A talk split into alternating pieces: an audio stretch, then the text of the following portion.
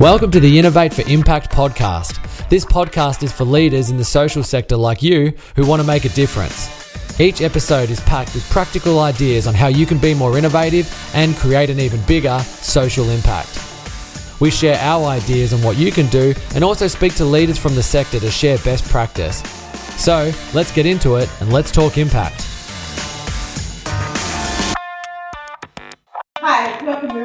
Welcome back to the Innovate for Impact podcast. Today you've got Tracy Newman, and I'm really excited to be joined today by April Long, who's Acting CEO of Shine for Kids. So welcome, April. Thanks for having me. You're so welcome. So Dan isn't with us today, but I would love for you to share a little bit more. We always like to kick off with a little bit more of you sharing your story and also talking a little bit more about the work that Shine for Kids does. Fantastic. So I'll start by acknowledging country. I'm up on Awabakal country and pay respects to elders both past and present. And at Shine for Kids, when we acknowledge country, which is an important cultural protocol, we also acknowledge the disproportionate impact incarceration has on Aboriginal children, families and communities. So right now around our country, 30% of the children that Shine for Kids support are Aboriginal and Torres Strait Islander children. So Shine for Kids, we've been around for 40 years supporting children and families impacted by the criminal justice system. Obviously, I haven't been at Shine for Kids for 40 years, so I've been fortunate enough to work for the organisation for almost 4 years. And during that time, we've really scaled our reach and impact from 15 correctional centres to 31 correctional centres, and really proud of that growth work that just simply couldn't have happened without innovation and creative individuals who have really enabled us to build on that strong legacy of 40 years. You know, Shine for Kids started with concerned volunteers, teachers, social work, people who looked around and said, you know, why aren't we doing more for children with a parent in prison? And we've obviously built on that strong legacy of volunteers, and we continue to have 150 volunteers that support our work, but 50 staff. And so, I'm really passionate about the work we do at Shine. I'm a proud Aboriginal woman with lived experience of parental incarceration. So I know firsthand the impact incarceration has on children, on relationships and on families. So the work we do is really about supporting families through that time. Yeah, and I guess for you it's been a pretty interesting time. The last, really it's 2 years now since COVID first became something that we were all aware of and needed to work differently. What are some of the things that you've needed to do to be able to adapt to provide quality services within this kind of environment? Yeah, look, I think COVID's created an environment of rapid innovation. And for us at Shine for Kids, some of that is actually about going back to old ways of doing things. And that in itself is innovation. I think, in Australia we have, a deep history of innovation, things like the Brewarr and the fish traps and, some of the incredible innovation that's happened since the beginning of time. And at Shine, when COVID hit, things like letter writing. If you're anybody who's had a family member in the criminal justice system, you have a big pile of letters that you've, communicated with your loved one. And so we created family connection packs where kids on the outside would get a whole range of templates and letters, and they were able to then give that to their parent in custody. And we also provided the parent in custody with a different pack. And so we think about innovation sometimes, we think about the entrepreneurs out there trying to crack the next big thing. But sometimes it's going back to these old ways of doing things. And, the letter writing's one way, but another way is our story time program, where I think storytelling is such a big way that we connect with our children. Potentially every parent around the country is getting ready tonight to read, one book or 5 books. I think, my son took 7 books last night to go to sleep. And, when a parent's in prison, you don't get that connection. Phone calls usually stop, in the afternoon, and, they're only 6-minute phone calls. And what we were able to do during COVID is our story time program, where dad or mum, depending on who's in custody, we'll read and record a story, and we'll provide the child on the outside with a copy of that book and the recording. And we've got all these beautiful stories of kids, going to bed with the book and not being able to put it down. And we took it one step further where, mum and dad created their own story, and we've got these beautiful books that, have been drawn, designed, and, children have just, absolutely loved having that personal story from mum or dad, which has been incredibly healing for them. but also for the parent in custody. So it's about that connection, but also saying that, you know, parents who are in custody are still parents, and it's really important that they maintain those family connections. So there was lots of innovations that have happened during this time, but they're just two that I really highlight, because I think it's really important that when we're thinking about innovation, that, you know, it is about creativity, but it's about creating a culture where, you know, team members can innovate. And, you know, sometimes that's going back to things that may have worked at different times and going, well, how can we adapt those and experiment with that and make it fit for purpose in this new environment? You know, we keep talking about the post-COVID environment, not sure when that's going to come, but, you know, we're going to need innovation to get through that next phase as well. You're right. Like, sometimes the innovation is that exciting combination of things, isn't it? It's not necessarily about creating something totally new. It's about combining different elements of things that, you know, have worked in the past. And I think that's where the future looks. It's like, okay, so what have we done in the last 2 years that it has been really exciting that we want to move forward with? What are the things that we're going to be really happy to see the back of? And what are some of the things that have really come to our attention because we're looking at things differently that we really want to, you know, I guess do something more about? So I think that's a really exciting opportunity. Yeah, absolutely. And I'm hoping that, you know, the sector responds in that way, because I think what we've seen during COVID is an incredible amount of trust and, you know, with funders, you know, philanthropic or government, where, you know, our adaptive service delivery that we've done was needed because, you know, normal service delivery couldn't happen. So, you know, prisons across Australia visits stopped, you know, children. And that's part of our core service provision is we take children in for visits. But if you look at what the outcomes of that is, it's about family connection. And so, you know, I think what we've seen in this COVID environment is that we can actually be really client-centred and, you know, do things that are about, well, the best outcomes for clients and potentially remove some of that compliance framework and go, actually, it's about what's best for this child or this parent in custody and, you know, how do we get outcomes for them? And, yeah, I think sometimes, you know, we do have a mindset that you can't have results-based accountability or, you know, outcomes-based accountability with innovation. And, you know, it's really important that we have program fidelity, but it's also really important that, you know, we're led by our clients and that we're responding to their needs, because ultimately that's why we all do this work, right? It's because we want to see what's best for young people. And what COVID did is it forced us, I guess, as a sector to really innovate and be creative. And, you know, I think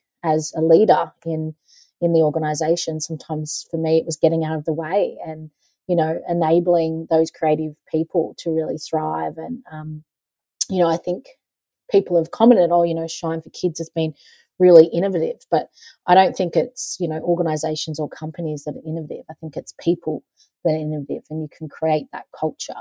But ultimately, yeah, it's supporting your people to really drive that. And, yeah, we've seen that at Shine for Kids where, you know, people are coming forward with their ideas and saying, well, I know we used to run it like this, but, you know, what about this? And, yeah, we've set up some structural ways to do that to make sure that, yeah, there's an environment where people's ideas are really shared and amplified. Can you talk me through, like, some of those ways? Because I think often people want to be more innovative and they want that culture of creativity, but when you're in, you know, perhaps a really traditional sort of organisation, particularly when you're in a very regulated environment, that it feels like there's so many barriers. So what are some of the ways that you've, I guess, navigated that? My first advice would be there is no more environment that is regulated than working in prisons. And so I think it is a challenge, but it's not something that you can't overcome. And so, you know, I think I talked about the sharing of ideas, and one really simple thing we did was set up monthly cross-functional meetings where team members could come together and, you know, they might be running a program in a women's prison in Queensland saying, oh, you know, we've facilitated and added in this activity. And then, you know, someone who's in a men's prison down in Victoria goes, oh, okay, well, maybe I will try that or maybe I won't try that. And these are the reasons why. And just that sharing of ideas, I think ideation is really important, obviously, in terms of innovation. But it's creating that culture where it is safe to experiment internally with just how you do things before you then are experimenting, you know, in service delivery and with clients. And, you know, absolutely, it's creating that culture around what your outcomes are and staying true to that. But getting people to really understand that your activities and how you achieve that can be very varied, and it should be client-led. And, you know, that's something I'm really proud of at Shine for Kids. You know, we have a number of staff with lived experience who the core way of doing business is fostering self-determination, being client-led, and doing deep listening around, well, what is it that our families need? What is it that community's asking for? And I think when you're talking about an issue like parental incarceration, you know, we talk about wicked issues in the space. Like, this is intergenerational trauma, intergenerational incarceration. And so you really have to be listening to the diverse voices. And so internally, we've put that into practice and making sure, you know, we have sharing circles, we have cross-functional meetings where people are just listening and sharing, and not necessarily for an agenda or for a particular outcome, but just for the process itself. And then adopting that when we then go out and meet with community. And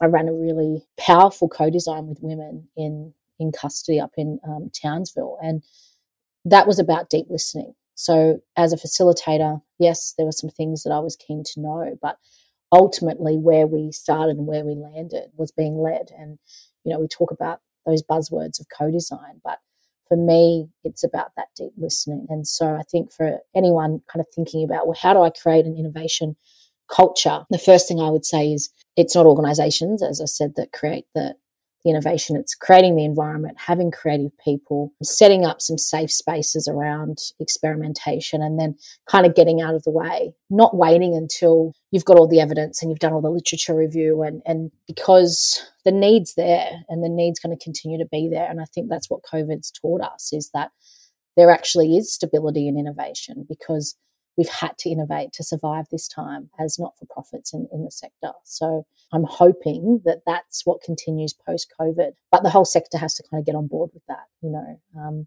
know. Compliance, focus, shifting to, you know, trust in relationships and being about the outcomes for the families and clients we support. Are you looking for innovative ways for your organisation to deliver more impact? Take our online assessment and receive a customised report in your inbox that highlights exactly what to do next. It takes only 5 minutes to fill out and it's completely free. Visit impactoconsulting.com.au/self-assessment. I'm really interested in how you do keep people's perspective on the mission and, I guess, the why of what they're doing, what they're doing. One of the things that I see in the sector regularly is when people start, they're absolutely, you know, engaged and they come to this work because it's not a head decision. Quite often it's a heart decision. But then what you see is that as they've been, you know, working and sometimes working really hard and not always seeing the progress, sometimes it can become a little bit like, you know, Groundhog Day and that. So how do you keep people sort of really centred to the greater why of why they're there? It's the core pillar for us as an organisation at Shine for Kids, is the why we do the work that we do. And I think, you know, there's really simple things like consistent messaging. But I think what we have at Shine is this deep commitment, and, you know, that does come with pros and cons, and you've got to make sure that your staff aren't overcommitting. And, you know, we've seen in the space burnout culture and things like that. And so I think it's something you've got to be really aware of as a leader when you're creating a deep commitment to purpose, to vision, that you also have got the well-being and the focus on your people, and that, you know, you're supporting them and giving them the tools they need to do the work they do, but also care for themselves. And I think that's really important in the not-for-profit space. I think, you know, we all come to this work being heart-led. Certainly a lot of people don't come to the space for, you know, financial gain. It's about, you know, the gains we want to see in our communities, the change we want to see in our families. And I think that's really true at Shine for Kids. And, you know, we've seen in the mental health space the implementation of lived experience frameworks, and it's something that we have implemented at Shine, but you can't implement that without the additional supports around it. So, you know, we do make sure that, you know, at our sharing circles and our cross-functional meetings, we're always talking about the mission and the vision, and, you know, one really great example of that is Project 33, where, you know, we wanted to grow from 15 to 33 prisons by the end of 2022. So proud to say we're in 31, and next year being our 40th anniversary, we're, you know, saying it's time to act, and we're really calling on state and federal governments to not make children with a parent in prison invisible. You know, there's 45,000 kids currently with a parent in prison, and we estimate there's 75,000 who have experienced parental incarceration in their childhood, but we have no state or national strategy or framework around these children. And so, again, from a policy perspective, that's a gap, and we have had a parliamentary inquiry in New South Wales, and we'll have one in Victoria, where we're calling for government support. But there's also an opportunity where, with that vacuum, for children who have had a parent in prison and people of lived experience to inform that policy development and say, this is the roadmap for change. And so that's some work we're going to be doing next year in terms of having those conversations and the deep listening around how do we address this problem. You know, we know jailing is failing. We know, you know, we have very high cases of people on remand, and that disproportionately affects children. So how do we disrupt that system and do that in a way where it's client-centred and, you know, we're looking after our people and, yeah, supporting the change we want to see in the community? Yeah, I think that's really interesting because you're talking about it being client-led, and when you talk about, you know, getting feedback and meaningful feedback so that you can be client-led, quite often there's a number of barriers. But, again, I can't imagine many larger barriers than having, you know, children who are, you know, in a really difficult situation in their lives, and also, you know, parents who are incarcerated. So how do you kind of make sure that you are getting that information to be able to make sure that the services that you're working on continue to continuously improve? Yeah, absolutely. I think a big part of it is, you know, having clear targets around having staff with lived experience and, you know, having an Indigenous employment target, because we want to be representative of the communities we support. And so that's a big part of it, obviously, from a people perspective. And then, of course, you know, when we're talking about, you know, co-designs, consultation, and it is that deep listening and,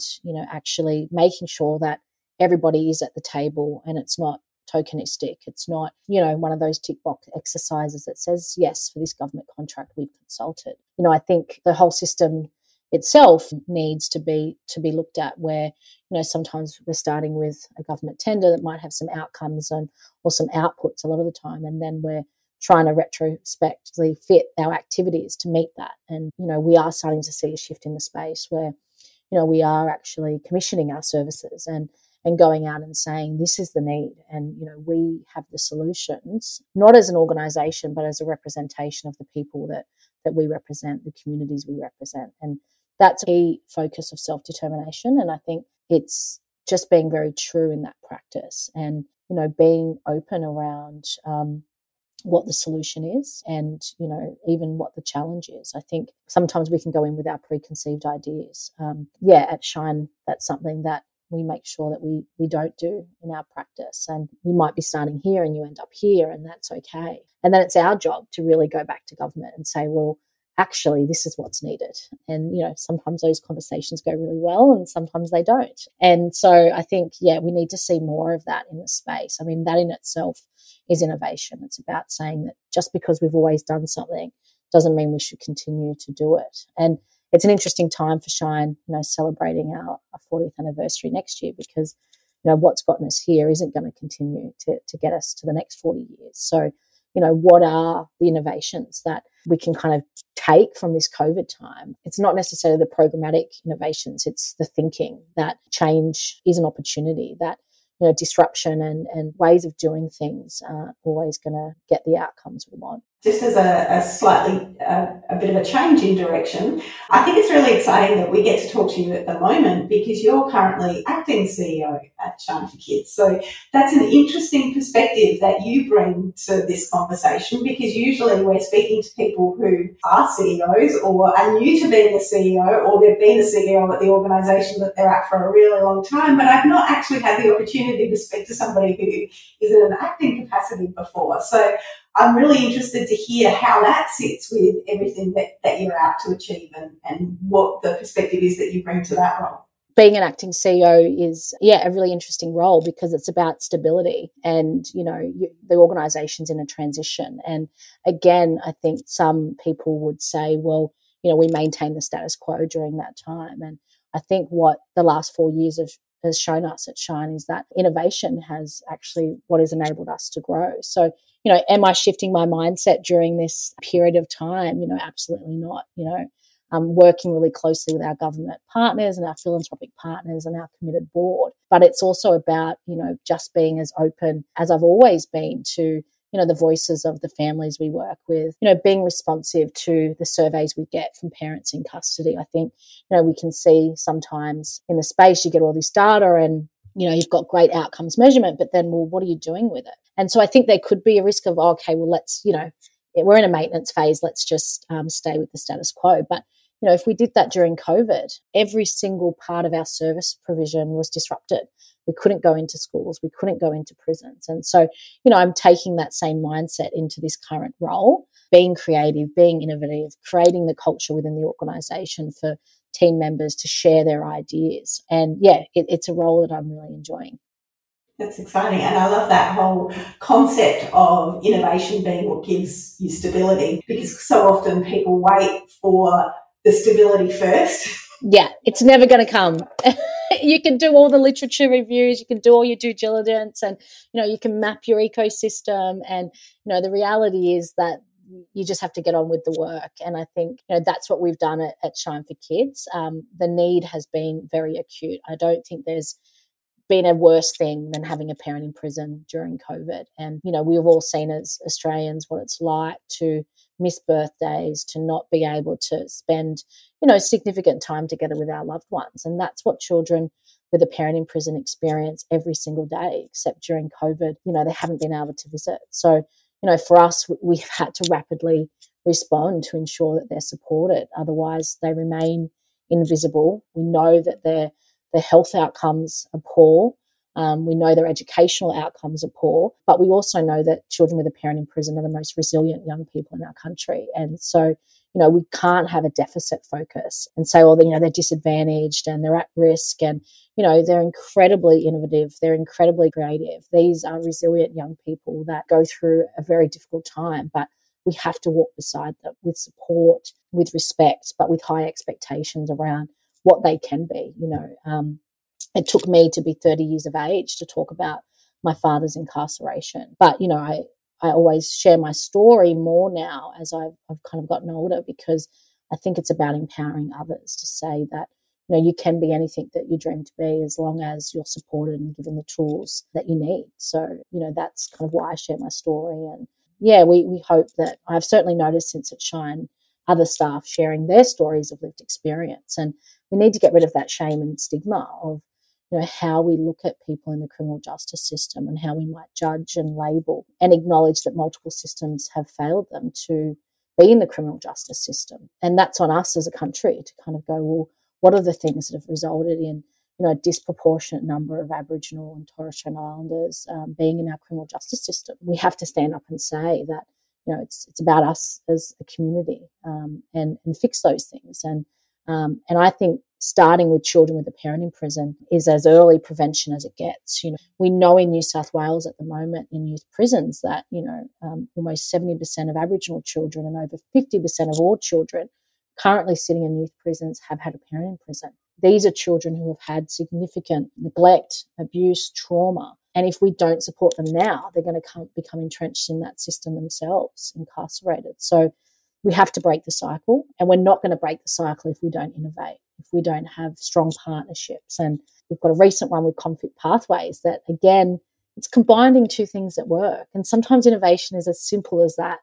You know, it's actually combining two things that work and saying, let's actually partner. Let's not compete. You know, we're in the not-for-profit space because we're heart-led. Let's do this work together. And so I'm really excited about that innovation next year. And, you know, it's at a really important time that we're saying as a country, let's raise the age. Let's stop incarcerating 10-year-olds.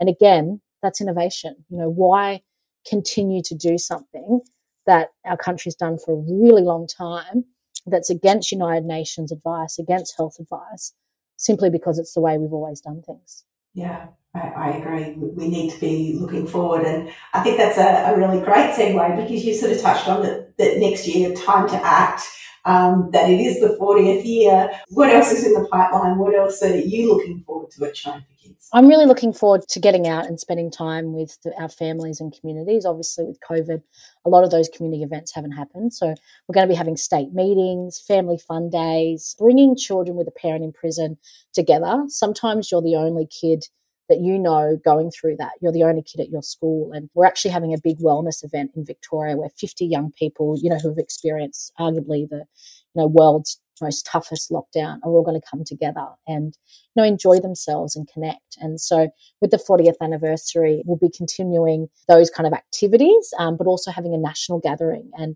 you know, we'll be having some awards that really recognise people in the space who have done some incredible things. So that thought leadership is really important. And these are people who are academics, volunteers, elders, who are making real change in their community. And we're going to put a spotlight on that and really celebrate it, because without all those individuals, we know that children with a parent in prison aren't supported. So that's really exciting, and that'll be happening towards the end of next year. And of course, we're going to keep having these conversations with government around, why don't we have any state policies? Why don't we have a national roadmap? Why don't we recognise that family connection is critical for rehabilitation, and that, you know, we must keep children and parents, where it's in their best interest, connected whilst a parent is in custody, so they can stay connected on the other side. And, you know, of course, you know, the bigger piece is, let's actually look at our sentencing laws. Let's look at our investment in community-led solutions, in Aboriginal community-controlled organisations, to say, well, let's stop the problem before it's, you know, incarceration. So, yeah, really excited about that piece of work that'll be happening. That is exciting. Anything else that you've got planned? I think you mentioned something about a roadmap. Yeah, so we have some great instruments in San Francisco. There was a Bill of Rights created from children with a parent in prison, and it's their voice. It's what they'd like to see, and things like, you know, I have the right to see, touch and hug my parent. And so what we're really excited to do with our Youth Advisory Council is actually amplify those voices and, you know, make sure, again, it's client-led. You know, even though I like to think I'm still a youth, but it's not me saying, you know, these are the things we need, but it's, you know, young people who currently have a parent in prison who are able to say, this is what our country needs, you know, this is what I need, and, you know, the way we're going to get there, you know, that's not always on a young person to map that out, but that's the responsibility of government and us at Shine for Kids to advocate for them. So, yeah, we're really excited for that piece of work, and I'm sure they're going to have some really innovative ideas around that, and then, you know, it's our job to make it happen. That's exciting. April, I just wanted to say a big thank you for having this conversation with us today, and I really love the work that Shine for Kids are doing around that, really leveraging off that traditional and the history, but actually using that to create new innovations and really looking forward, and the way that you manage to be really client-focused and agile, moving around those obstacles as they occur. I think that's really inspiring, and there's something in there for everyone. So if people wanted to connect with the work that Shine for Kids are doing, what's the best way to be able to do that? The best way is to head to our website, and you can, you know, if you want to volunteer or if you want to donate, head to the website. And then, of course, all of our social media platforms. So we've got LinkedIn, we've got Twitter, and also Instagram and Facebook. So you can hear the stories and voices of families that we support, and, of course, the advocacy and policy work we're doing in this space. So we'd love to connect with like-minded organisations, and we always say change takes partnership. So, you know, head to our socials and connect with us, because we'd love to work with you. Sounds great. I'll make sure that we put those in the show notes too, make it nice and easy and fun. So thank you. Really appreciate your time, April. Thanks for having us. Thanks for listening to another episode of the Innovate for Impact podcast. Any links to what we spoke about today will be posted in the show notes. If you'd like to know more about social innovation, visit our website, where we have a heap of tools to help you on your way. Visit impactoconsulting.com.au. Thanks for listening. Now go out there and make an impact.